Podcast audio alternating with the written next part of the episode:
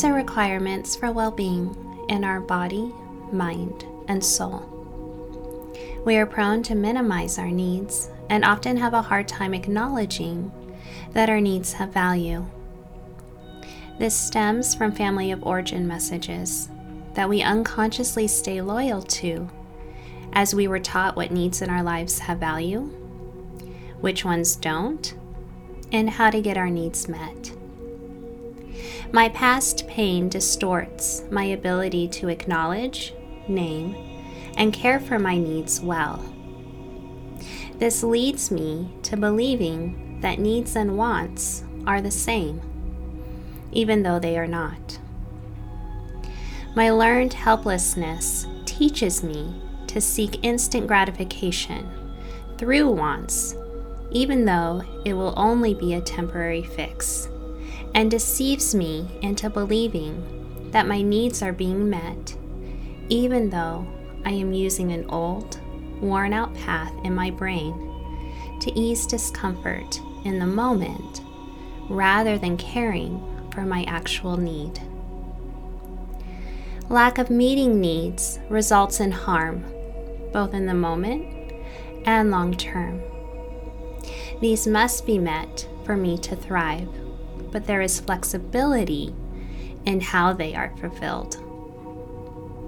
Lack of meeting wants results in momentary discomfort. My approach to wants is in a more concrete mindset. Because of my learned helplessness, I have convinced myself that my wants must be fulfilled exactly how I have envisioned in order to be okay.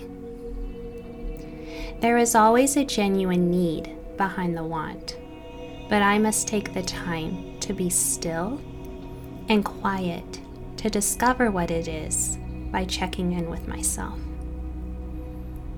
My emotions give me information about how I am doing and show me where my needs may or may not be cared for. Adversity feelings can cue me when my needs are not being met. I must learn what these feelings are sharing with me instead of becoming fixated on numbing or avoiding the adversity in my life.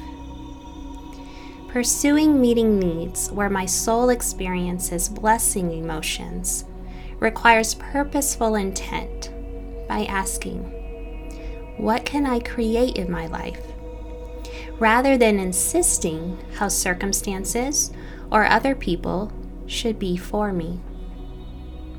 This approach is different from trying to find a way to stop or avoid the adversity feelings, such as anger, grief, and overwhelm, that will come into my life no matter how much I try to control things outside of myself. What I can control is learning how to name and meet my own needs and care for myself by creating well being in my life. I then experience blessing emotions such as confidence, delight, and calm. Over time and consistent practice, I also become resilient to hold space for both types of feelings because I know that despite the grief that may come, there is also hope. Intentionally pursuing caring for my needs allows space for uncertainty because I know that I am making momentum towards the creation of well being.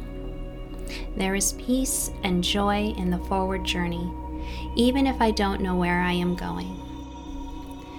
I don't have to know how to meet a need to first name the need.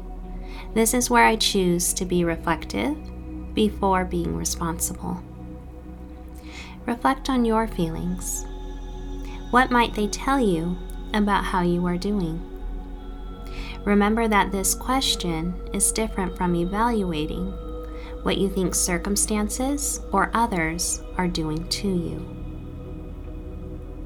How can you care for your well being and wholeness, not just the discomfort in this moment, circumstance, or relationship? What will strengthen your core from the inside out for your well being?